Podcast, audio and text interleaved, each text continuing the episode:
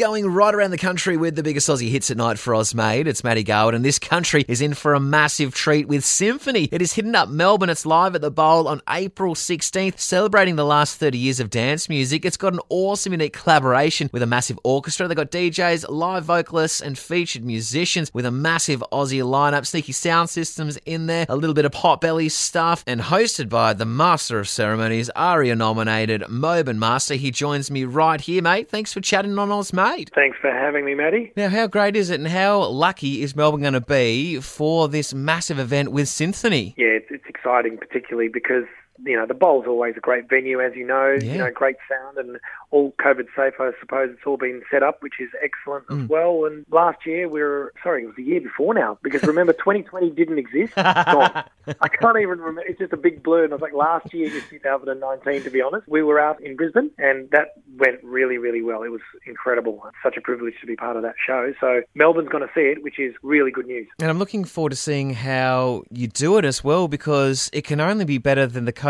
safe carols that were there with no one in the audience. So Synthony is getting ready for Melbourne, hey? Yeah, it's going to be large, and I think it will sell out because there's limited tickets, uh, as you'd imagine. Yeah. Because of the uh, limitations we do have, it's been selling out all over New Zealand constantly, so it's almost impossible to get a ticket out there. And such an awesome lineup, Mobin. How did you get involved yourself? I had a meeting with the uh, the girl that runs it, Erica, and she said multiple people over Australia were saying that you would be the right host for this show.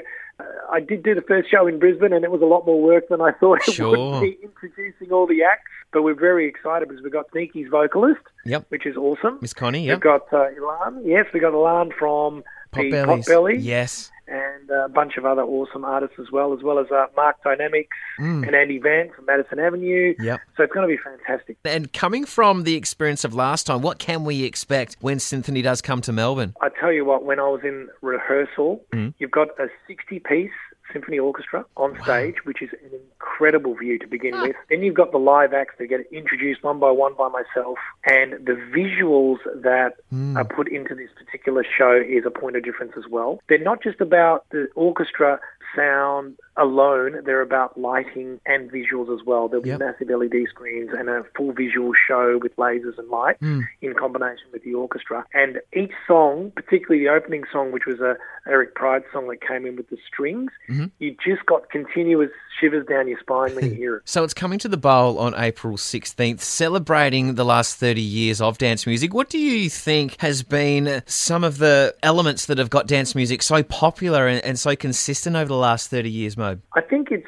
anthemic kind of hooks and Yeah. sounds and the rhythm and the beats of house music, but Synthony also crosses the borders of house music into some progressive house and other classic type Mm. tracks. The house beat, the range of BPMs from about 120 to 140, it just seems to stand the test of time, and Yeah. I think it may be something to do with the way your heart races when you're exercising. It's usually around, you know, the 100 to 130 BPM. Cool. Isn't that interesting that there's actually a bit of science to it as well, hey? Absolutely, there is. That's why Yeah. it works. Yeah, and Mo, what about you personally? What else have you got coming up throughout this new year? So I'm also working on a number of Mobin Master projects. I'm doing a bit of Latin type house music tracks.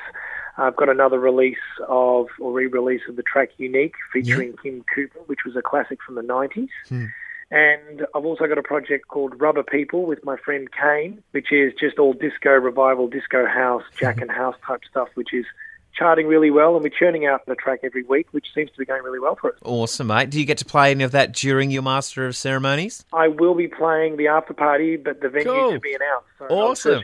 Oh, that's something to look forward to, though, hey? That's right. I can't wait. Brilliant, mate. And we are very much looking forward to it as well when we're kicking off on April 16th when it all does come down to the Sidney Myer Music Bowl. And tickets are on sale right now at synthony.com. Mobin Masters, thanks for spending time here on Ozmade. Thank you for having me, Maddie.